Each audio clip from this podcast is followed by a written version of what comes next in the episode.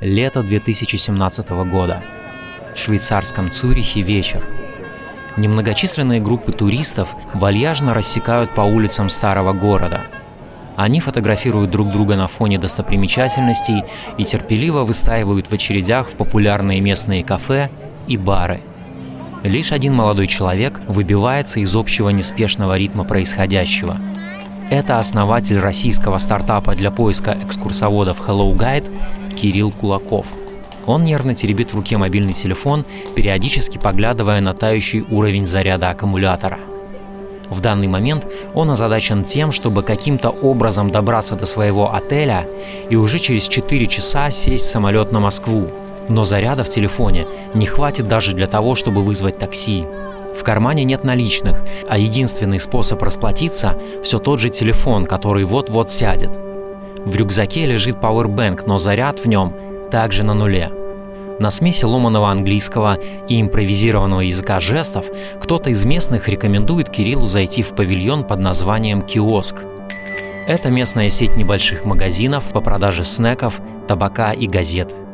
Кирилл покупает Powerbank, успевая расплатиться с помощью Apple Pay буквально за мгновение до того, как телефон съест последний процент заряда. Выдохнув и немного успокоив нервы, он заводит беседу с продавцом. Тот объясняет, что если вернуть Powerbank в течение одной недели, то 50% его стоимости вернется назад. В эту секунду Кирилла осеняет. Так берет начало идея сервиса шеринга Powerbank'ов «Бери заряд».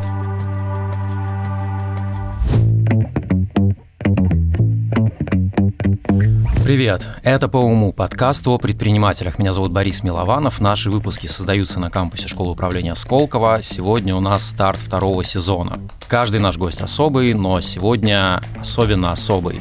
Это предприниматель Кирилл Кулаков. Привет, Кирилл. Привет, привет. Мы кое-что поменяли в формате наших выпусков, но есть вещи, которые я хотел сохранить, и одна из них — это гипотеза для бизнеса. Мы всегда начинаем с того, что просим нашего героя рассказать о том, на какой гипотезе основан его нынешний бизнес. Наверное, я расскажу вообще, как она появлялась. Потом расскажу, как она звучала. Mm-hmm. Потому что, чтобы, она, чтобы понять, как она звучала, нужно понять, как она появилась. Я учился в бизнес-школе Сколково на курсе стартап-академии, закончил и вышел со стартапом Э, Hello Guide э, на всероссийский конкурс стартапов Startup Village. Взял там первое место среди IT-стартапов, получил грант на э, далее исследование рынка и поехал по европейским странам смотреть схожие проекты по механикам, общаться с основателями. И в одну из стран попал в ситуацию, когда это была Швейцария, город Цюрих. Я шел по городу, достал телефон и понял, что у меня осталось там 2 или 3 процента Powerbank, который был со мной в рюкзаке, сел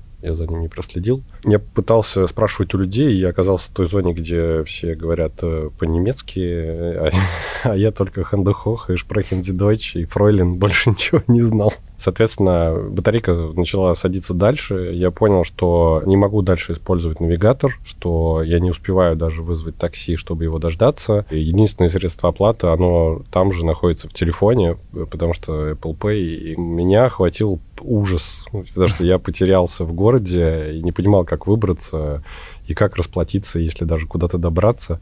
Как-то на пальцах я получил ответ, что есть вот магазинчики такие на пути какие-то, да, где водичка, журналы продаются. Сеть называлась «Киоск». Она и называется. Она одна из самых больших сетей в Швейцарии. У них там 5000 магазинов было на тот момент. И там мне могут продать Powerbank. Я пришел туда, говорю, вот, телефон садится, скорее, мне надо оплатить, вот, там уже один процент. А мне говорят, окей, какой тебе, там, iPhone или Android? Мне дают Powerbank такой зелененького цвета, там обезьянка еще была изображена, и дают провод для iPhone, то есть Powerbank отдельно, провод отдельно короткий такой проводок.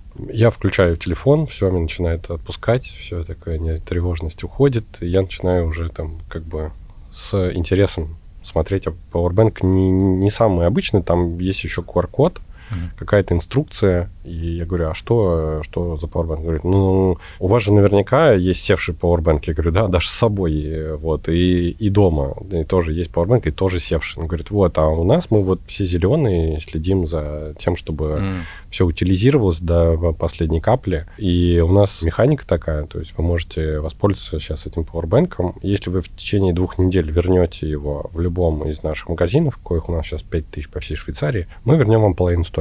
Я такой, блин, прикольная штука. Ну, то есть, правда, я говорю, а как они заряжаются? Он говорит, о, Тут приезжают ребята, забирают вот этот ящик с севшими пауэрбэнками, отвозят к себе, и у них зарядка идет от солнечных панелей. То есть это полный зеленый цикл, а когда пауэрбэнки уже приходят в негодность, мы отдаем их на переработку. В Швейцарии там огромный процент всего, что может перенять, самый высокий в мире. Они перерабатывают все-все-все. Я подумал, блин, классная задумка, но тогда уже в бизнес-школе меня научили очень круто считать финмодели, юнит-экономику. Я такой, а плюс у меня хобби есть, я люблю всякие механизмы придумывать, мебель там делать, и, в общем, такое немножечко инженерное, да, сознание. Я подумал, блин, ну у нас э, такое бы не полетело, потому что вот эти логистическое плечо очень серьезное, то есть я разложил экономику, не сходится этим, заплати, этих проконтролируй, это похорони, заряди от э, солнца, оно у нас там, я посмотрел, сколько солнца в России солнечных дней, сколько в Швейцарии, вот, и понял, что как бы не.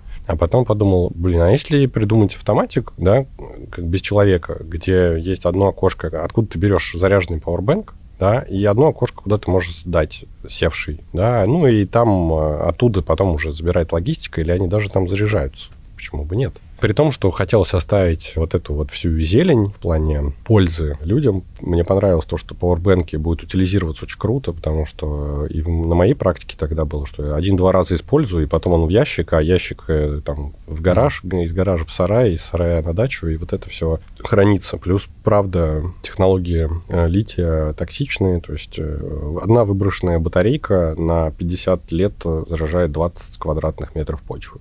Одна.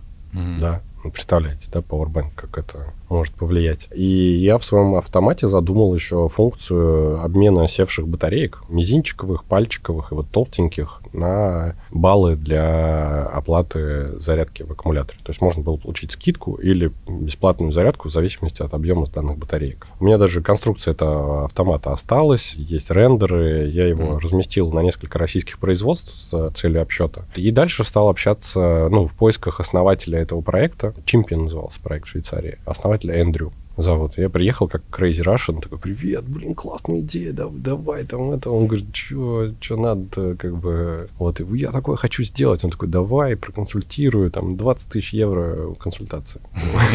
Я такой, прикольно. Прикольно, давай просто с тобой пообщайся.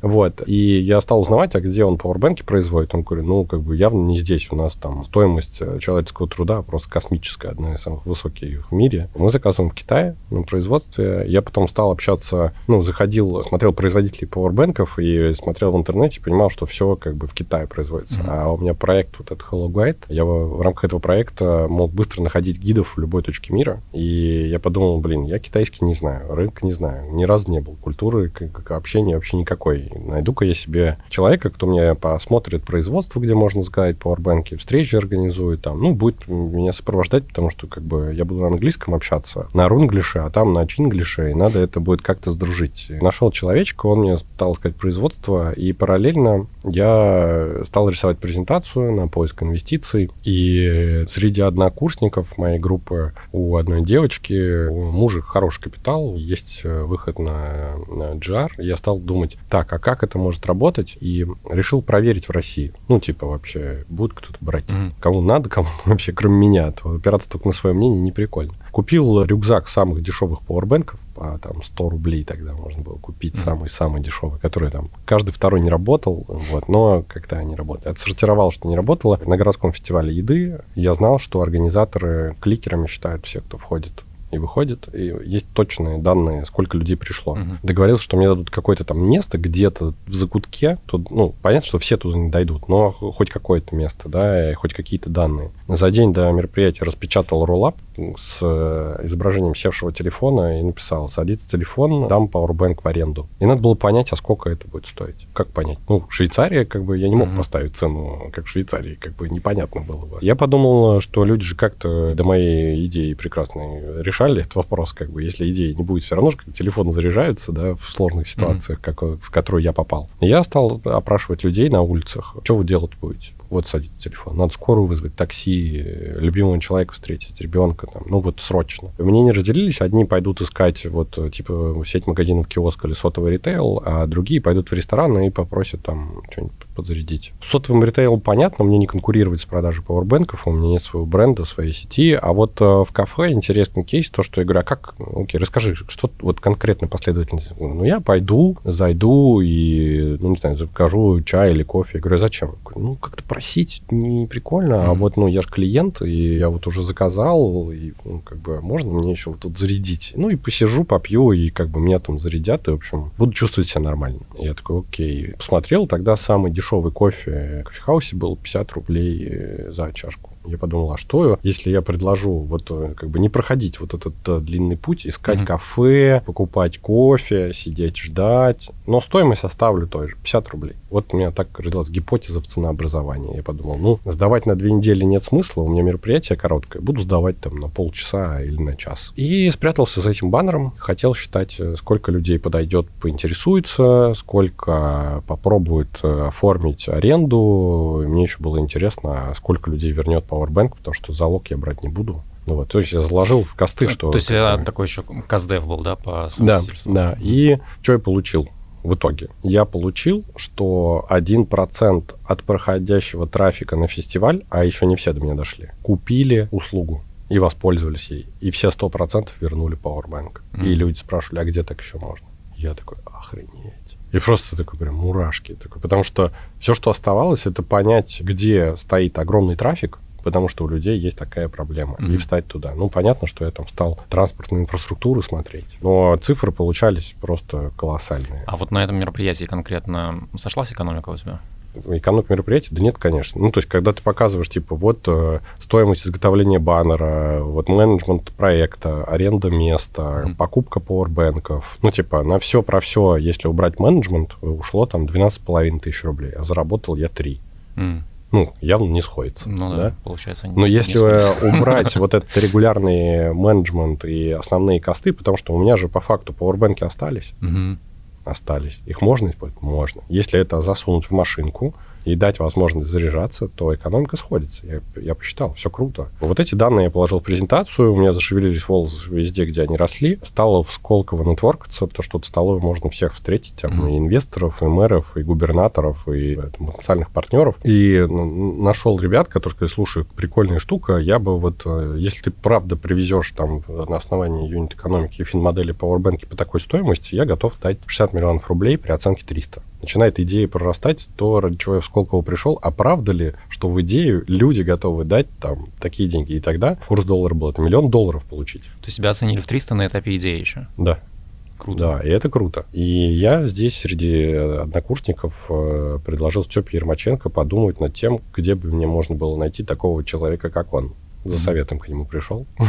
Он сказал, я в найме не работаю, но я сказал, что вот уже готовы инвестиции, мне в Китай предлагают лететь, поехали for fun слетаем. Когда мы прилетели, э, мы стали ходить по производству пауэрбэнков, но однажды, сидя в кафе на улице, мы увидели, что стоит автомат, другой по конструкции, не такой, как я придумал, где много ячеек. И люди раз в минуту, кто-то подходит арендовать, а кто-то сдать. И мы mm-hmm. просто сидели как завороженные и считали, сколько же это деньжищ. То есть в Китае подобный проект появился за 8 месяцев до того, как э, я, у меня самостоятельная идея появилась. Мы сменили планы и стали общаться с производством вот, э, вот этих станций, потому что уже процесс был. Ну, там, конечно, конечно, это все было заточено под рынок Китая. То есть регистрация через QR-код. Тогда в России QR-кодов не было. Я mm-hmm. был единственный, кто бегал, кричал. QR-коды сейчас будут делать все, деньги будут. Сбербанк ходил, они говорят, ты что, QR-коды прошлый век вообще, хрень полная. Я говорю, вы что, сейчас будет оплата лицом QR-кода? Они такие, да не, не. Он сейчас пожалуйста, э,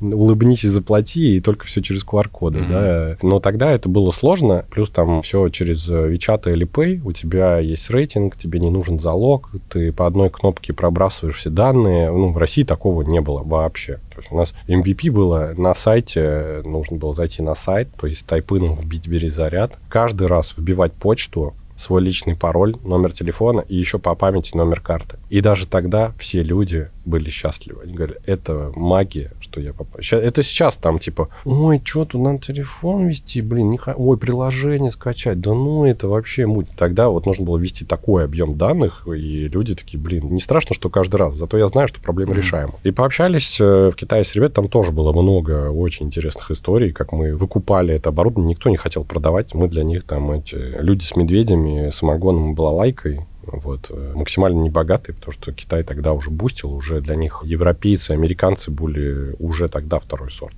Да, mm-hmm. мы тут какие-то русские, там, вот это с огромной земли, на которой почти никто не живет, приехали ребята, вот типа такие. Но как-то мы выдрали, привезли оборудование, собрали команду, которая научилась работать с этим оборудованием без китайских систем, то есть мы стали писать свой софт.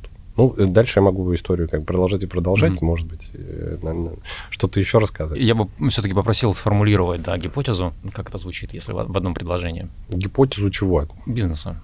Бери заряд. А, будут ли люди брать пауэрбэнки в зарядных станциях и платить за это, возвращая пауэрбэнки в сеть зарядных mm-hmm. станций? Вот гипотеза была такая. Я в самом начале сказал, что ты особенно особый гость у нас, и я сейчас объясню, почему. Я, так же, как и ты, учился на стартап-академии здесь, Сколково, и твое имя впервые услышал там. Это была лекция Антона Козлова, и он, э, значит, размахивая руками, говорил о том, что «да я помню этот кейс, я говорил, что это надуманная боль, что никто не будет этим пользоваться, да я сам принципиально не буду никогда этим пользоваться». А потом, значит, через какое-то время к нам на подкаст сюда приходил инвестор Виталий Полехин, мы с ним тоже вскользь обсуждали твой проект. И я помню, был еще один такой э, достаточно знаковый момент, когда я переписывался с однокурсницей, и мы делились своими мыслями о том, куда идут наши идеи, куда движутся наши проекты. И в какой-то момент, я прям помню, она присылает сообщение, держим в голове кейс «Бери заряда». Ну, то есть для нас ты уже, знаешь, таким каким-то ореолом овеян человека, который пробился вопреки всему, и ну, для нас это выглядит как какая-то такая достаточно киношная история. Но это то, как я это вижу э, со стороны. Может быть, ты от первого лица расскажешь эту историю, может быть, она совсем по-другому звучит в оригинале. Можешь рассказать вот прежде всего, с какой целью ты пришел учиться в Сколково, как ты ее формулировал, и как тогда выглядел проект именно в тот момент, когда ты пришел? Да, соглашусь с тобой, что ощущение как бы не потому, что, а вопреки, да, это ровно так, да.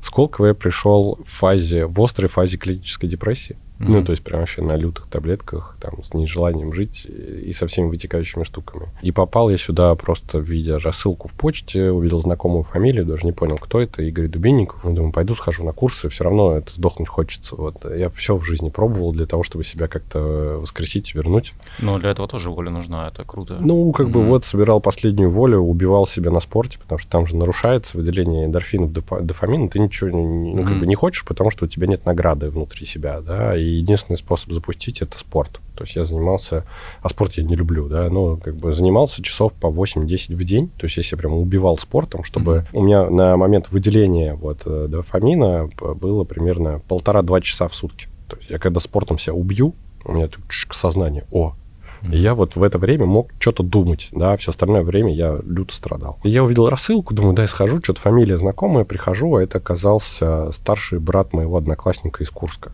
О, я его в Курске пару раз видел. И он вел там какие-то здесь лекции, участвовал в стартап-академии. Я прошел его курс э, самопроектирования здесь, и потом вписался в 300 спартанцев. На самопроектировании было интересное задание предназначение, типа, что делать для того, чтобы быть в постоянном ресурсе. У меня получилось вдохновлять людей. Я говорю, что с этим делать? Он такой, ну, вдохновляй людей. Игорыч прямой, да. Он э, необычный человек с большой энергией, со стратегическим видением, но он специфичный с точки зрения вот как он доносит эту информацию для людей. Но мне тогда было все равно. Ну, то есть мне как бы вообще все равно было. Я подошел, говорю, Игорь, а может быть ты со мной поработаешь, позанимаешься коучингом? Да смотри на себя, ты как говнокусок. ну, прямой очень. Я такой, ладно, чё, а чё, как бы, шанс, пожалуйста, позязя. Он такой, ладно, есть это упражнение, автобиография, я тебе шаблон дам, заполнишь, пообщаемся. Я говорю, на сколько времени есть? Он говорит, ну, обычно делают там 2-3 дня люди, да, там свободное от работы время. Ну, там, в твоем состоянии, там, вот тебе там две недели. Я работал каждый день сколько мог над этим файлом. Ну, с учетом того, что у меня было полтора-два часа прояснения, я делал почти два месяца работу. Я понимаю, что я взял на себя комит сделать за две недели, и написал Игорю, Игорь, я понимаю, что взял на себя комит на две недели, я не вернулся. Я знаю, что ты, скорее всего, не, не будешь смотреть мою работу, потому что договоренность есть договоренность, но на всякий случай прикреплю файл к почте. На следующий день Игорь звонит, говорит, слушай, приходи, есть разговор. Я прихожу, и что такое? Он говорит, слушай, я прочитал. А у тебя сложный период, но ты очень крутой. Я вижу, что ты станешь номер один. Не знаю, прямо вот так у меня чуйка на людей работает. Вот ты будешь номер один. У меня к тебе есть предложение. Я такой, а что за предложение? Он говорит, давай ты выберешь любой курс Сколково. Я вижу, что это, скорее всего, стартап-академия. Ты его закончишь. Вот что ты придумаешь а в рамках этого курса? Мы откроем компанию, и я там первоначальные деньги даже проинвестирую, и компанию поделим пополам.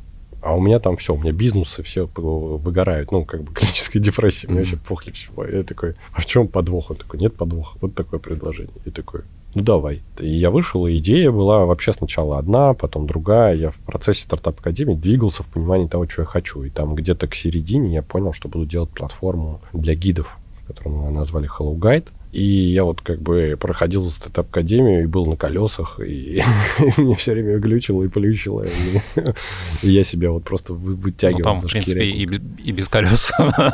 Там без колес тяжело, да. Но я впрягался во все. Когда говорили, у тебя есть вот там не ментор, а вот... Э, капитан. Капитан там, или я не помню, как это называлось. Я такой, да, хорошо, но я ходил ко всем.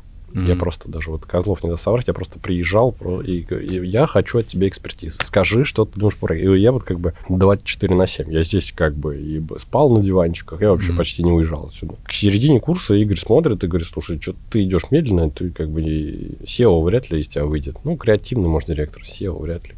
Короче, забей, не нужна мне твоя компания, как бы инвестировать не буду. Я говорю, а как же вот 50%? Он говорит, ну, продашь кому-нибудь, деньги вернешь. Не продашь, ну и Mm-hmm. Я так что-то прям обиделся, думаю, блин, как так, как бы. И пошел э, на курс э, стартап Village и занял первое место там, mm-hmm. в России. Но денег поднимать не умел, и за полгода я на ту идею так и не поднял. Там классно работала экономика, если бы туризм в России занимал большую часть путешествия, тогда он занимал там 25-30%. Сейчас как бы мой стартап был бы впереди планеты всей. Ну, реально, он был, был многомиллиардным mm-hmm. сейчас, потому что очень крутую платформу придумал, супер механики, нейромэтчинг через психотипы. Ну, то есть там прям супер все было. Ну и про проект получилось отложить на полку, и инвестиции не поднял. Историю предыдущую рассказал, что поехал путешествовать, mm-hmm. общаться с другими фаундерами очень похожих проектов и механик, попал в ситуацию, и вот такая Не история. было бы счастья, да несчастье помогло. Да, да, да, Я читал, что два года назад ты привлек больше 400 миллионов рублей. Я, я, правда, не понял, это на момент или единоразово? Ну, раунд, он как бы не в секунде, он, mm-hmm. ты говоришь, я собираю столько-то денег, mm-hmm. к такому-то периоду буду делать то-то. Да, это там за несколько месяцев. Вот если не секрет, можешь рассказать, как ты пропорционально распределил эти деньги, я имею в виду там на технологии, на людей? Ну, это вряд ли а. кому-то чем-то поможет, потому что mm-hmm. ты смотришь э, внутри своего бизнеса, куда нужны деньги, и что даст тебе наилучший драйвер роста или там наилучшую стратегию, чтобы не улететь там в кассовый разрыв. Mm-hmm. Тут как бы нет секрет соус, то есть ты смотришь за бизнесом и понимаешь, э, рубль вкладываешь и что получаешь, да, или 10 рублей, или 100 рублей, или сколько нужно вложить, что Бывает такое, что смотришь 100 тысяч вложить, и вроде не летит то, что ты думаешь, да, а, а миллион положить, и вообще ситуация меняется. Mm. Да? Такое тоже бывает. И тут как бы мой совет вряд ли кому-то поможет. Надо смотреть конкретно на драйверы, которые ты можешь либо усилить, либо драйверы рисков потушить. Ты планируешь еще привлекать инвестиции? Конечно. У нас вот сейчас, э, ну, сейчас э, такая ситуация, что к нам очередь, ну, mm-hmm. реально мы выбираем. Так э, сконструировался в процессе проект, что он как бы и венчурный, и дивидендный одновременно. То есть у нас есть там ленивая франшиза, куда инвестор может принести деньги, и сейчас доходность на нее там от 50 до 80 годовых. Каждый месяц платим. И вот она, она с первого года вот не франшизу получила. Потому что венчурные деньги сложно поднимать, рынок mm-hmm. недостроенный, венчура было мало, а сейчас верхушки венчура вообще нет, да, то есть как бы ангелы остались, пресид, сид стадии, да, какие-то синдикаты остались, но тоже не понимают, как делать, потому что, ну, в конце некому продать, только стратегия. Стратегов у нас по пальцам можно пересчитать. Mm-hmm. И стратегии сейчас всех покупают только с дисконтом 50-70%, не дадут нормальную оценку. Соответственно, не работает путь. Но мы-то посмотрели, как бы приносим много пользы огромному количеству людей. А что бы нам в классику не пойти? То есть облигационные займы и IPO. Ну, мы сейчас идем туда. При этом привлекаем раунд. Но теперь те, кто понимали, что верхушки нет, понимают, что верхушка есть, потому что это IPO. Угу. И то, с какими мультипликаторами сейчас пухнущий от оставшихся денег в России и жадностью собирающий любые выходы на IPO, ну, это просто невероятно. А у нас как бы идеальный трек. Мы полностью белые, потому что мы резиденты Большого Сколково, угу. прозрачные, доходные, понятные, приносящие пользу, и нас не надо рекламировать. То есть ты говоришь, бери заряд, выходит классический инструмент, доходность такая-то, рейтинг такой. Все. Это все, что нужно сказать. К нам реально сейчас очередь есть те, кто даже хочет организовать нашу IPO и при IPO, потому что все хотят схайпануть и потом к себе трек предпринимать. Потому что, ну, через полтора года ты увидишь, какой объем стартапов будет сразу же структурироваться для выхода на IPO в треке 3-4 года. Единственное, что там есть проблема, это объем рынка нужно определенный. У нас сейчас плеча хватает, чтобы через полтора года самостоятельно выйти. Но также можно же объединиться. Да, и сейчас рынок дикий, потому что все ведут э, финансы как могли, а мы вели финансы сразу максимально чисто, прозрачно, под любой аудит, чтобы можно было быстро сделать. И с такими компаниями мы могли бы объединиться и выйти на пиво сейчас. Ну, там, например, единая шеринговая компания да, и взять туда самокаты, автомобили mm-hmm. и нас. Но дело в том, что мы прибыльные и прозрачные, а у других ну, вопросики. как бы, да? Тянуть их с собой сейчас нет смысла. Мы могли бы объединить все Powerbank шеринги в России, но у нас 80% рынка у одних, а у других 40 проектов 20% рынка. И представляешь, переговоры с каждым, насколько Ты это немножко народ. наступил песни на горло, да, у меня был вопрос как раз по поводу того, что я вижу, что, ну, как минимум в московских ресторанах появляются много аналогов того, что делает Березаряд. Я как раз хотел э, спросить, имеешь ли ты отношение к каким-то из этих проектов? Нет, нет, не имею. Ну, только посредственное. Я показал, что рынок есть, mm-hmm. рынок потенциально доходный. Ну, тяжело ребятам, потому что то, что есть у нас, нет у них у нас есть большой объем аудитории. И я и сначала говорил всем, с кем мы партнеримся с ресторанами, что мы можем привести вам трафик ногами. Вот прям человек к вам прям придет. Mm. Продавайте ему, что хотите. Потому что ну, мы сейчас ставим точку, и туда сразу трафик идет. О, ближайшая точка. Зарядки, зарядки, зарядки. При этом у нас, наверное, процентов 10 на карте мест не видны. Потому mm. что рестораны некоторые, они говорят, ну, нам не нужны ваши клиенты. Уберите, пожалуйста, точку с карты. То есть наши клиенты, когда здесь сидят, знают, что есть березаряд, но человек, проходя mm. мимо, не будет знать. То есть, То есть они QR-кодом, да, просто берут на месте? Да, да, да, QR-код на месте. То есть они официанты, есть зарядка? Он говорит, да, вот березаряд, пожалуйста. Mm. Слушай, извини, э, такой вопрос. Ты же получаешь зарплату в березаряде? Да. В какой момент это произошло? То есть на каком этапе ты понял, что, ну вот, кажется, наступил момент, когда я могу начать там получать зарплату в своем проекте? А у меня это было четко прописано. То есть у меня было прописано KPI еще до начала основания компании, там, на какую зарплату я претендую и при каких показателях. То есть мне нужно было сделать ряд определенных тем. Да? Mm-hmm. То есть я об этом договорился на старте до того, как образую компанию. То есть мне там нужно было ввести в страну 50 станций и запустить систему. И тогда появлялась первая зарплата. Она тогда была 120 тысяч рублей. А сколько времени прошло вот э, с того момента, как ты начал, ну вот, грубо говоря, с поездки в Китай, вот той самой, до того момента, как с ты... С поездки в Китай прошло, даже не с поездки в Китай, а сейчас скажу, с MVP, который я mm-hmm. делал на рынке, я думаю, вот это было отправной точкой. Mm-hmm. Потому что все остальное это как бы гипотезы в голове, проработки. Это тоже заняло времени, но это там 2-3 месяца. Но с момента, вот когда я провел MVP, вот сейчас будет 6 лет. Я вот день не помню, можно просто посмотреть. 6 лет назад, рядом с парком Горького, музей Москвы, когда mm-hmm. был э, городской маркет э, еды, он примерно в это же время и был. Так да? вот с того момента до, до ну, момента... До сейчас. Не, не до сейчас, а вот до момента, как ты начал зарплату получать. Сколько времени? А, ну, месяцев 9.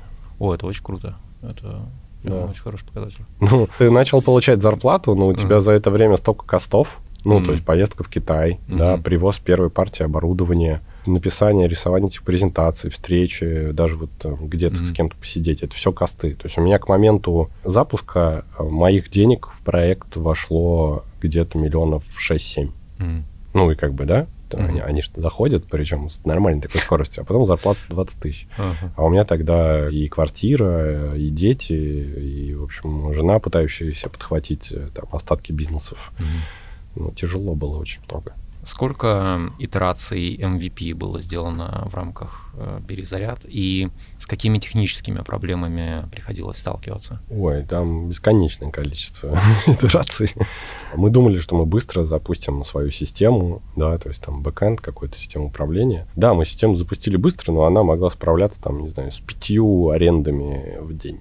Ну, типа так, любые нагрузки, все ложилось. Мы пытались аутсорс командами писать платформу, и там нам регулярно ее выдавали на 99,9% работающую, я там остался совсем чуть-чуть, а вот мы уехали в Америку, а вы там доделаете, вот вам исходники без документации, да, и там разбирайтесь дальше сами. Много раз много-много-много раз, пока мы не поняли, что нужно нанимать хороших людей в команду, и как бы даже с этой командой было много итераций. Мы всегда жили из разряда, типа, вот 3 копейки, а сделать надо на 20 рублей. И вот надо придумать и как бы вовлеченных людей, которые там 24 на 7 работали. У нас сейчас формат того, что мы превращаемся в компанию, наверное, год. Угу. Все остальное время был прям стартап-стартап. Даже при больших оборотах мы все время в ноль работали. Ну, то есть, как бы, у нас же еще дивидендные модели в виде ленивой франшизы, очень много денег аллоцировалось угу. туда уходило. А я же правильно понимаю, что твой бизнес, он достаточно сильно завязан на Китае? Ну, как сильно? Сейчас мы заказываем из Китая, но у нас внутри своя экспертиза. Мы сейчас делаем единственное в мире всепогодное, всесезонное оборудование. То есть оно mm. может работать при там, минус 50, да, до плюс 50, 50 и можно обливать водой с бронзбойта под напором и ласково с двух ног прыгать в тачскрин экран, ага. но при этом он будет работать и дальше. Там много-много всяких вещей, антивандальный корпус там и так далее. То есть мы сами проектируем платы, делаем всю архитектуру, есть некоторые комплектующие, которые мы можем брать из Китая. Powerbank мы точно можем делать сами. Вообще, mm. вот просто вот завтра я решу их делать, и через полгода у меня уже будет серийное производство. То есть вот настолько мы продвинулись. Но сейчас дешевле, это же бизнес, да, mm-hmm. нам надо понимать, что как бы экономика будет сходиться, да. А мы, конечно, везем из Китая. Но если с Китаем начнутся проблемы, у нас хватит сил, ресурсов и времени наладить все здесь, в Утрейле. У нас есть на нашем YouTube-канале «Школа Сколково» проект, который называется «На новом месте», где эксперты рассказывают о выходе на новые рынки международные, в том числе там Индии, Китая. Можешь рассказать о своих впечатлениях, когда ты столкнулся именно с деланием бизнеса э, с Китаем? Что тебя разочаровало, что, наоборот, приятно удивило? Очень большая разница культурная, просто пропасть. Пропасть mm. в подходах, в ожиданиях от переговоров. Мне повезло, потому что я встретил там коммерческого директора одной из компаний, который закончил хорошую европейскую бизнес-школу. То есть ему система ценностей и культур вот это знакомо по бизнесу, разговаривать через европейские ценности. И вот тут мы как бы смогли договориться. Если говорить про прям китайцев, всех китайцев, то мы для них, ну вот дикие обезьянки, которые приехали из Медвежьего края, где никто mm-hmm. ни хрена не живет, все бухают, вот эти вот и несколько человек, которые там живут, и у них есть откуда-то бабки, и мы сидим с дубинкой на ресурсах. Ну вот мы вот такие ребята для них, потому что у них огромные рынки. То есть, ну, когда, когда говорю, сколько у вас там людей в крупнейшем городе? Ты говоришь, 12. Они такие, блин, это, это наша какая-то лютая провинция, но у нас таких городов там типа несколько сотен, да, mm-hmm. то есть, ну, как бы, а сколько в стране ты такой? Ну, там 130 миллионов. Они такие, блин, что с вами делать-то? То есть ваш максимальный масштаб это типа десятая часть нашего рынка. Mm-hmm. Ну, неинтересно вообще, в принципе. То есть весь ваш рынок это два крупных города в Китае. Вот mm-hmm. просто неинтересно. И там приходилось вот через вау-эффект заходить. Был прикольный кейс. Мы с первого дня стали копить. Там есть лимит снятия наличных по иностранным картам. Mm-hmm. Мы каждый день с карточек снимали кэш. Чтобы выцепить оборудование, мы собрали чемодан кэша, прям большой объем. И пришли как бы делать шоу, и пришли с чемоданом. Мы пробовали несколько раз купить, они говорят, идите mm-hmm. нахер. Ну, как бы. И, во-первых, э, и вы это никогда не запустите на своей системе. Это не будет работать. Мы такие, взять. Нет. И мы вот собрали чемодан кэша, пришли и на стол поставили, как в фильмах с Ван Дамом, знаешь, где он в Гонконге, вот этот чемодан кэша, очки, вот этот чемодан кэша. И они сбежали всем офисом, смотри, кэш. У них кэш не ходил уже тогда. То есть, ну, все. QR-коды, Вичат или Pay, и когда они видели чемодан кэша, они прям... охренеть. Мы такие, вот меняем вот это на вот раз, два и вот эти штуки. Они такие, «Э, дураки, это же стоит дешевле. Мы такие, на пофиг, давайте. Ага. И мы, мы вот как бы пытались пройти первый раз таможню, задекларировать, сидели пять часов на таможне, на одной, на другой, на горбу тащили все эти штуки. Ну, то есть вот такие были кейсы. Но экономика Китая, вот, например, чтобы было понятно, мы сейчас самые большие в мире и быстро растущие в этом сегменте за границами Азии. Mm. Вот именно с такой формулировкой. Мы То круп... есть на, на Западе больше вас Мы нет крупнее никого? самого крупнейшего в пять раз. Ух ты. Да. Вот как бы вот э, такой феномен. Но звездочка за границами mm-hmm. Азии. Если посмотреть в рынок Азии, там 3,5 миллиона локаций, да, или 4 уже, а у нас 20 тысяч. Mm. К нам приходили ребята сейчас, N-Monster, они крупнейшие в мире. То есть у них миллион двести тысяч. Они делали большой research по миру и говорят, ребят, с вами хотим поработать, потому что вы крупнейшие в мире. У нас, говорит, мы пытались запускать разные страны, у нас нигде не получилось. И мы не понимаем, как вы это делаете. Я такой, конечно, сейчас расскажу. Ага, давайте листочек, сейчас напишу пошаговую инструкцию. А им очень нужно, чтобы их иностранные активы могли расти, потому что они разместились на американском IPO, но в очень невыгодный момент. Они разместились, и Си Цзиньпинь начал э, топить весь технологический сектор Китая, mm. когда Ма уехал из Китая mm. и так далее. Все акции рухнули у всех. Но нет худо без добра, как бы у них инвесторы первых стадий выскочили, да, и акции сейчас обесценены, они просто копейки стоят. Они могут сделать делистинг и запуститься. Они вот сейчас открыли офис в Японии, и будут запускаться на токийской бирже. Соответственно, что им надо? Им нужен представитель, который может в объемах, сопоставимых с началом их бизнеса, запускать страны. И это мы, потому что никто другой не умеет. А мы же запускаем и консультируем много стран. Они говорят, давайте с нами, мы вам вообще любые условия сделаем. Ну, в общем, собирался в сентябре, в сентябре не поеду, вот, ну, в, в ноябре, наверное, полечу на переговоры туда. А отличие экономики в Китае в следующем. Там есть, например, это вот один из примеров, mm-hmm. там много примеров. А, такая прокладка называется Синашо. Ну, это не по-китайски, это China Insurance, если а, по-английски. Mm-hmm. это э, около государственная компания, которая гарантирует производителю, что компания-заказчик оплатит с отсрочкой 9-12 месяцев. А компания, которая заказывает, это компания-оператор, которая расставляет на рынок эти станции, делает mm-hmm. приложения, сервис этих станций, вот это все. Но скорость окупаемости этого бизнеса в Китае 3-4 месяца, и у тебя бесконечное плечо денег, потому что ты можешь платить через 12, понимаешь? Поэтому рынок просто краснющий океан. Да, и у них нет э, логистической задержки, потому что место производства, оно же место сбыта. У них нет НДС входящего. То есть у них экономика с точки зрения э, роста бизнеса там здоровее нашей там, в десятки раз. То есть там она прям как бы спрямлена максимально. То есть бабки, развитие, прибыль у нас ты пойди закажи, встань в очередь, ты еще микроскопичен. Они скажут, вот э, там, через 4 месяца начнем производить. Для тебя и то посмотрим, может быть. То есть надо еще найти производителей, для которых ты там важен. Это первое. Второе, это привести. Оно может застрять на таможне. Там таможня не понимает, как это классифицировать. Там, к чему тебя привязать. Ты еще должен ввозной НДС заплатить. Это все время. То есть деньги в это время не работают. А это еще приезжает сюда, ты mm-hmm. должен обеспечить контрактами. Если ты обеспечиваешь контракты заранее, то у тебя перенанят персонал. Ну, mm-hmm. ты, же, как бы, ты же должен контракт сформировать, тебя да. ждать полгода никто не будет. То есть у тебя в моменте должен много контрактов. А если персонала немного, то оборудование начинает на складе чуть-чуть простаивать. Опять деньги не работают. А это здравость экономики и, соответственно, привлекательность для инвестиций. Поэтому за рамками Азии такой бизнес сложно простроить. И по-другому должна быть отстройка. В Азии они такие дают. Мы даем 70% с оборота вместо установки, и все. И пожалуйста. Вот пойди в России даете. Экономика просто не сойдется. Но многие, почему я говорю, что ребятам других проектов сложно, им приходится на входе давать невероятные условия. Мы вам будем давать 70% с оборота. Но э, то, что я могу предложить 5 или 10, будет больше, чем их 70, потому что у меня есть аудитория. Вот почему им сложно. Они могут отдавать 100, но будут отдавать меньше, чем даю я. Поэтому но рынок большой. То есть мы, занимая сейчас рынок в 20 тысяч станций, да, там прибавить еще, там, не знаю, пятак со всех, кто есть на рынке, до 25. А в России рынок где-то 200-300 тысяч станций. Сколько регионов у вас сейчас охват? В регионах не знаю, в городах где-то 95, еще несколько стран СНГ. Mm-hmm. Еще по франшизе работают несколько зарубежных стран. Круто. Да. Забавно ты, когда рассказывал про объем азиатского рынка, я вспомнил, что наши киношники очень любят манипулировать цифрами и рассказывать о том, что 10 миллионов человек посмотрело наш фильм в Китае.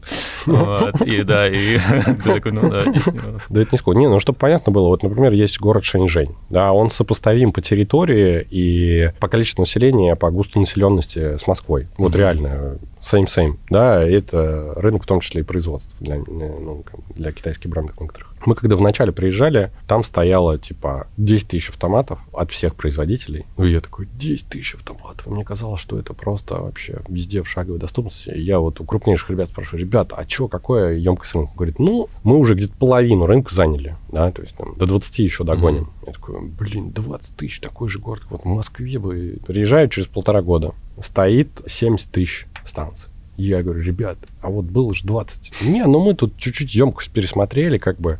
Но сейчас мы точно половину заняли. Mm, то есть он, он то есть емкость как меняется, бездон, как емкость бездонный. меняется со временем. Но он не совсем бездонный. Сейчас, mm. например, если ты в Шэньчжэнь приедешь, у тебя Powerbank Sharing будет в каждом здании, на каждом этаже присутствовать четырьмя-пятью брендами в каждом mm. месте. То есть вот будет столик кафе, и там будет стоять пять разных брендов, и в каждом кафе будет так. То есть там рынок перенасыщен. Mm-hmm он уже все, оверлоуд полностью. Там в конкурентной борьбе ребята, все бесплатно навсегда. Ну, типа вот так. И в итоге там выходили крупнейшие компании. Есть такая Mate One корпорация, это одна из самых дорогих компаний в мире. Там в топ-10 самых дорогих mm-hmm. компаний мира входит. Они дважды заходили в Powerbank Sharing, не поняли, как зарабатывать. Говорят, все, тухлая хрень, ну, как бы копейки вы там семечки mm-hmm. зарабатываете. А у них супер рэп, там можно все. Там зонтики, билеты в кино, гинеколог, рождение детей, вообще все, что хочешь, короче, вот хрень есть. И они такие, о, у нас огромное количество аудитории, и если телефон садится, хрен мы денег заработаем. Поэтому всем нашим пользователям сервис по зарядке будет бесплатно. И стали ставить со скоростью 100 тысяч станций в месяц Китай. 100 тысяч. У нас сейчас скорость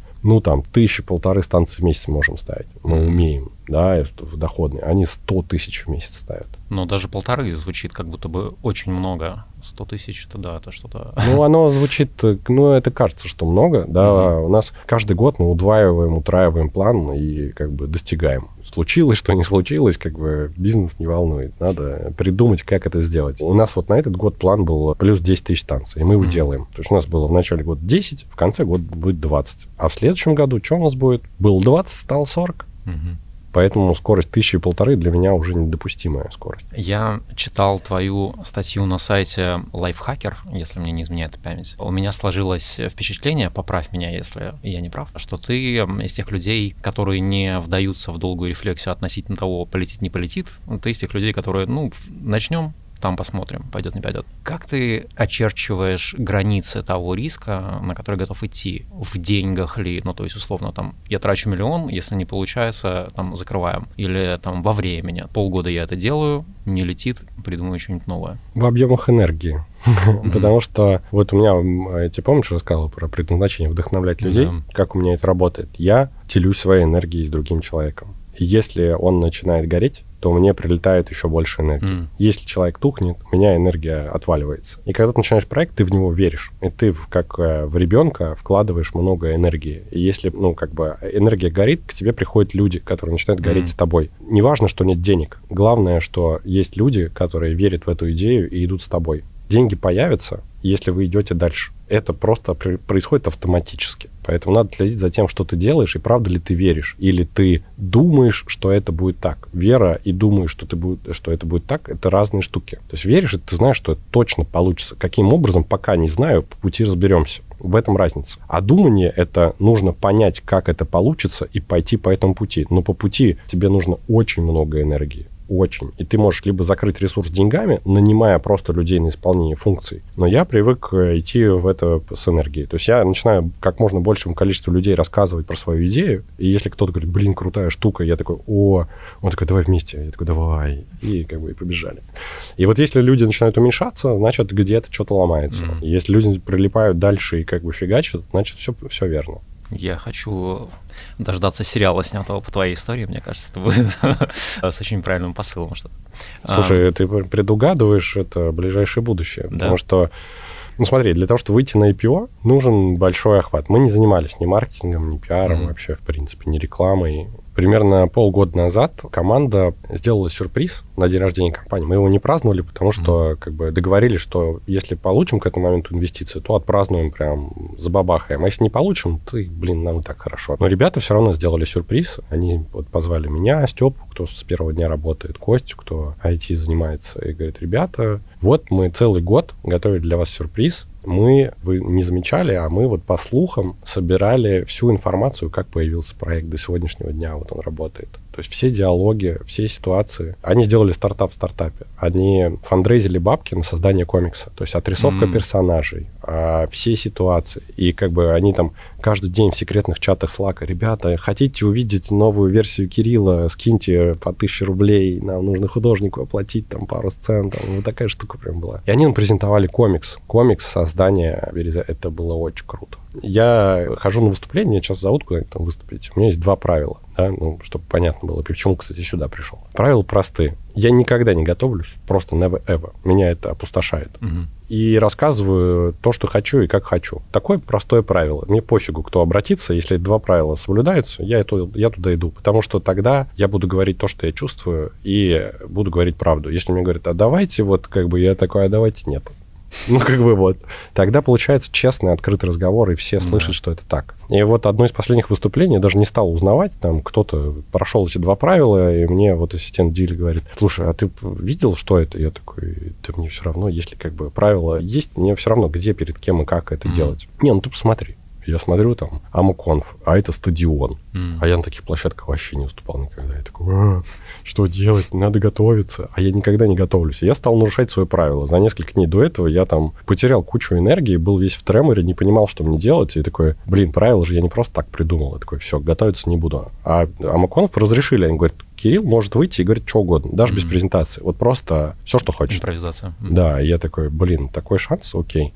Я говорю, а давай возьмем презентацию, которую подарили ребята, и пустим на экран. Ну, мы ее просто сократили в тайминг. То есть я ее озвучил, понял, что тайминг больше, там несколько слайдов мы убрали, чуть-чуть там перемиксовали, и как бы... И вот я вышел э, с презентации. Сейчас тренд появился после этого. Mm. Упаковывать бизнес-презентации, отчеты в виде комикса, потому что большое вовлечение, все понятно и очень интересно. Вот после этого даже тренд появился на рынке. То есть люди стали как бы бизнес упаковывать через комиксы. Но это на самом деле очень крутая тенденция, потому что это там и моя личная боль в том числе. Я говорю о том, что у нас, к сожалению, многие предприниматели, обладая классными историями, не могут увлекательно об этом рассказать, хотя там, ну, объективно есть что рассказать. И то, что такой тренд появился, это прям и очень все здорово. просят продолжения. Я, подводя, как бы, возвращая петлю ага. обратно к твоим предсказаниям, да, и IPO, я бы хотел создать анимационный сериал о предпринимателе, потому что история, правда, интересная. Mm-hmm. Я как бы не за феймом гонюсь, а ну, история, правда, блин, прикольная. Я вот в депресснике ноль себе представляю, все mm-hmm. сгорело нахрен, без ценностей. И от момента идеи до реально бизнеса, который там... Идея, ну, у меня же тоже своя была такая тема. А смогу ли я придумать идею, которую оценит в миллиард? Вот мой, мой первый, как бы, как я себя тянул. Но, как бы, ты когда приближаешься, ты думаешь, так, я сейчас как бы туда дойду, подожди, у меня энергия как бы закончится. Так, а такой, хорошо, а может ли компания зарабатывать миллиард? Да, там вторая. Я такой, о, нормально, новая цель, идем дальше. И такой, ой, ой, скоро же, а так, а что, так, а, а могу ли я миллиард заработать? О, прикольно, так, идем дальше. То есть вот как бы вокруг цифр я понимаю, что это спорт спортом, да, это типа, что такое марафон 42,5 километра, mm-hmm. могу ли я пробежать марафон? Это ну, как бы большого смысла не имеет, но это какой-то оцифрованный шаг, да, mm-hmm. который дает тебе возможность в каком-то направлении двигаться и трекать свое движение, да, вот у меня вот это типа 100%. Вот, миллиард, так называемый сначала. Ну да, ты же, ты же должен как-то измерять свой успех, потому что если ты не понимаешь, какая цель, то... Ну, да, но сейчас я уже по-другому. Это для меня старая тема измерять в деньгах. Mm-hmm. Я сейчас больше, мне интересно, в пользе или в количестве, в, в объеме сделанного и пользе. Вот mm-hmm. надо для себя понять, как бы, как это оцифровывать и использовать инструменты, которые позволяют мне сделать больше за определенный промежуток времени и принести пользы большему количеству людей чтобы они могли сами сказать, что для них это польза. Не то, что я там это ковролин каждый меняю в комнате, а там, реальную пользу. Раньше мы просили наших героев порекомендовать какую-то бизнес-литературу для тех, кто интересуется предпринимательством и стоит там в начале пути. Но сейчас я хочу немножко поменять правила. Можешь посоветовать там две-три книги, которые повлияли на тебя как на человека? О, тут, конечно, много, да. Я не люблю читать и не читаю книги. Класс, спасибо. Я могу сказать, какую книгу я читал, связанную с предпринимательством, когда у меня была клиническая депрессия. Это «Атлант расправил плечи Анрей». Мне зашло. Но я был в особом состоянии, а, а так я не могу воспринимать информацию через чтение. Мне, мне я не могу, мне, мне сложно. Поэтому я ничего не читаю к сожалению. Но ты смотришь фильмы? Бывает такое, но... Но, тоже, но, но, но, но, э, я очень люблю аниме. Ага. Аниме. Э, посоветуй нам э, аниме. Фильмы, знаешь, почему не смотрю? Потому что когда ты делаешь бизнес, ты такой, блядь, что со мной происходит? Поэтому даже кино не снимешь, насколько круто. Ну, то есть ты, на, ты, ты как бы внутри ощущаешь да. настолько как бы сюр с невероятными поворотами сюжетных линий, что ты такой, да такого кино не существует. Ну вот, чтобы э, вот это все впечатать. Аниме я смотрю, для меня это, знаешь, не что-то прям невероятное. Для меня это спокойный, продолжающийся, понятный поток информации, во время которого мои мысли структурируются. То есть mm-hmm. я, я, я не смотрю ради как бы... Сюжета. Сюжета mm-hmm. или чего. Для меня это просто, знаешь, такое оно, оно немножечко, Медитация, оно да, немножечко да. в детство, ну, в плане того, что там рисованное, оно немножечко про героев, там, mm-hmm. магии, там, и суперсилы, и преодоление, но все сюжеты same, да, mm-hmm. то есть неважно, какой ты будешь смотреть, оно примерно будет вот... Э, там есть, конечно, ответвление меха, там, магия, там, и, и так далее, но для меня это... Я понимаю, когда у меня уже все подгорает, я могу выключить телефон, запереться и начать сутками просто вот аниме идет, я могу проснуться, могу заснуть, могу втыкать в него, могу не втыкать,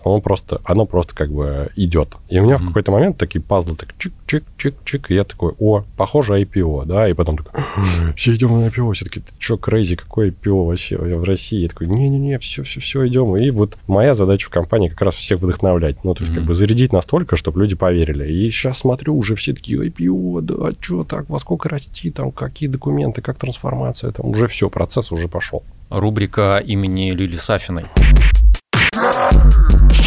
Uh-huh. Во втором сезоне рубрика имени Лили Сафиной претерпела изменения. Теперь мы будем загадывать э, нашим гостям задачи для предпринимателей. И нам с этим помог, э, сам не зная того, Дмитрий Колотов, который, как он сам пишет в своем блоге, подбирал такие бизнес-кейсы для своего сына, и так он его обучал предпринимательству и инвестициям. Задача конкуренции, условия задачи. На рынке царит сильная конкуренция. По некоторым компаниям удается получать прибыль за счет усиленной работы. Другие организации организации едва сводят концы с концами. Ваша фирма начала разработку аналогичного продукта для этого рынка.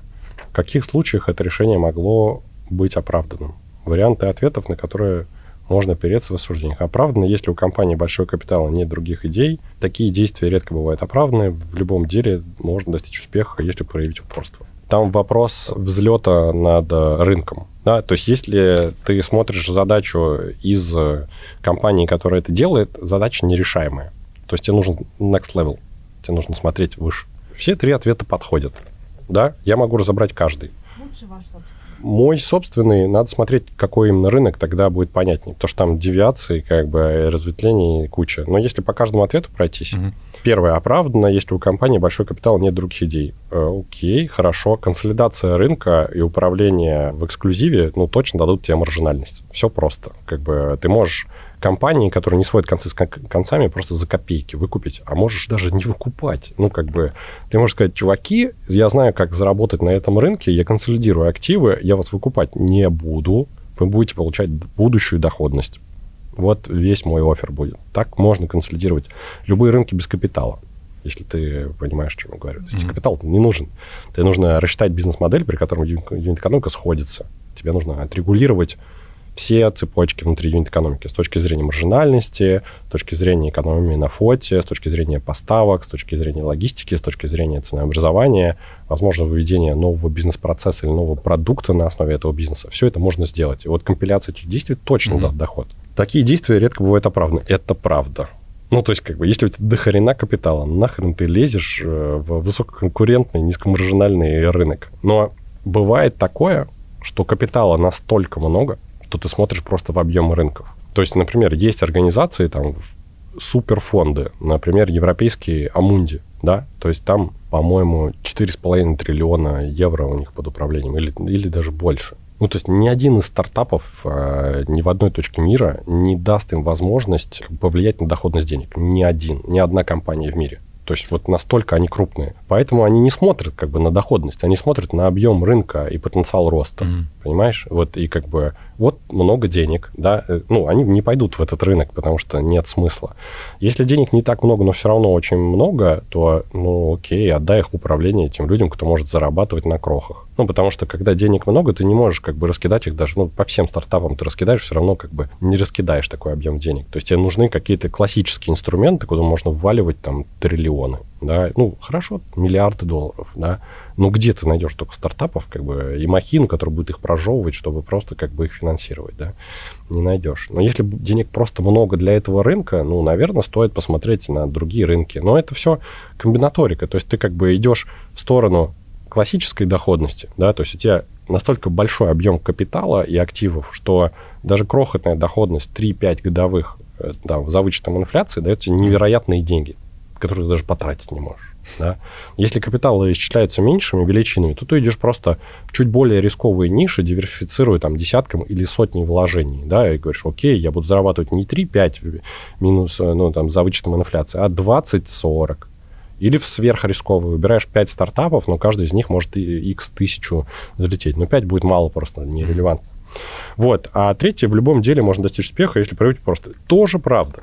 Тоже правда. Если твоя воля и вера настолько сильны, то как бы похер на бабки и на то, что у конкурентов не получается. То есть, возможно, просто воли и веры у людей не хватило.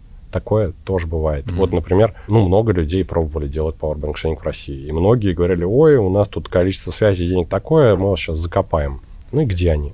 Ну, правда. Вот если посмотреть на всех, кто начинал с нами в Европе и даже в России, этих нет, ребят, никого. Мы ни с кем не собирались воевать и конкурировать. Мы просто хотим делать свое дело. Ну, хотите с нами воевать, ну, воюйте. Это ваше дело. Мы не будем с вами воевать. А были такие подходы? Вообще да? такой объем. Ты что? Столько было всякой фигни, там, я не знаю, даже там только вот патентные тролли, как мы mm-hmm. от них отбивались. Это же капсдос там целая отрасль. Люди патентуют все, что не патентуемо, патентуемо. И потом приходят к тебе судами, заваливают там вплоть до прекращения деятельности и невероятных штрафов. Были ребята, против которых приходилось воевать. Вот, вот патентный тролль. Когда говоришь, не лезь ко мне, я просто закрою весь твой бизнес. То есть у тебя как бы вот патент на мою штуку, еще там сотни, из которых ты сосешь бабки. Говорю, если ты мне перекроешь кислород, ну извини, у меня есть акционеры, которые будут защищать свой капитал. Я даже пальцем не шевельну, но если ты продолжишь, то весь твой бизнес нахрен схлопнется. Ну, есть люди такие, да, мне пофиг, там, таких, как ты, которые говорили, что нас закроют. Ну, и как бы и где, где их бизнеса теперь нету. Ну, потому что нанимаются, как бы не нанимаются, а просто привлекаются юристы, ребят, которые ресурсные, вложились в наш проект. Ну, а что им? Юристов надо как бы, им же платят деньги, надо как-то, чтобы они работали. Mm-hmm. И такой, так, разобраться со всеми патентами. И чпок, и как бы все, у человека бизнес по вот такому токсичному заработку больше нет. Ну, а ты молодец, как бы, mm-hmm. и рынку дал подышать, и попку свою прикрыл. Вот. Крутой разбор, спасибо. Финальный вопрос, он достаточно пространно будет звучать. Самое важное в предпринимательстве? Ну, две вещи. Верить больше всех то есть моя задача на старте была верить больше всех. Вот когда все остальные теряют веру или не верят, мне надо верить больше всех. Но это вторая вещь. А первое — это делать только то, что ты хочешь. Если ты делаешь только то, что ты хочешь, тебе даже деньги не нужны. Серьезно. Ну, то есть ты как бы... Вообще люди зарабатывают деньги, чтобы когда-то начать делать то, что они хотят. Но если ты сразу делаешь то, что ты хочешь, у тебя просто бесконечный объем энергии, огромное количество людей, которые делают с тобой то, что ты любишь, и вы просто купаетесь в счастье. Серьезно. То есть для вас нет неудач, есть просто, блин, веселый и классный путь, который вы хотите пройти вместе. И вот это как бы бесконечная пилюля. Это, по-моему, подкаст о предпринимателях. Кирилл Кулаков был нашим гостем сегодня. Меня зовут Борис Милованов, редактор проекта Лиля Сафина. Подпишитесь на нас, чтобы не потерять. И до встречи в новых выпусках. Спасибо. Спасибо. Пока. До свидания.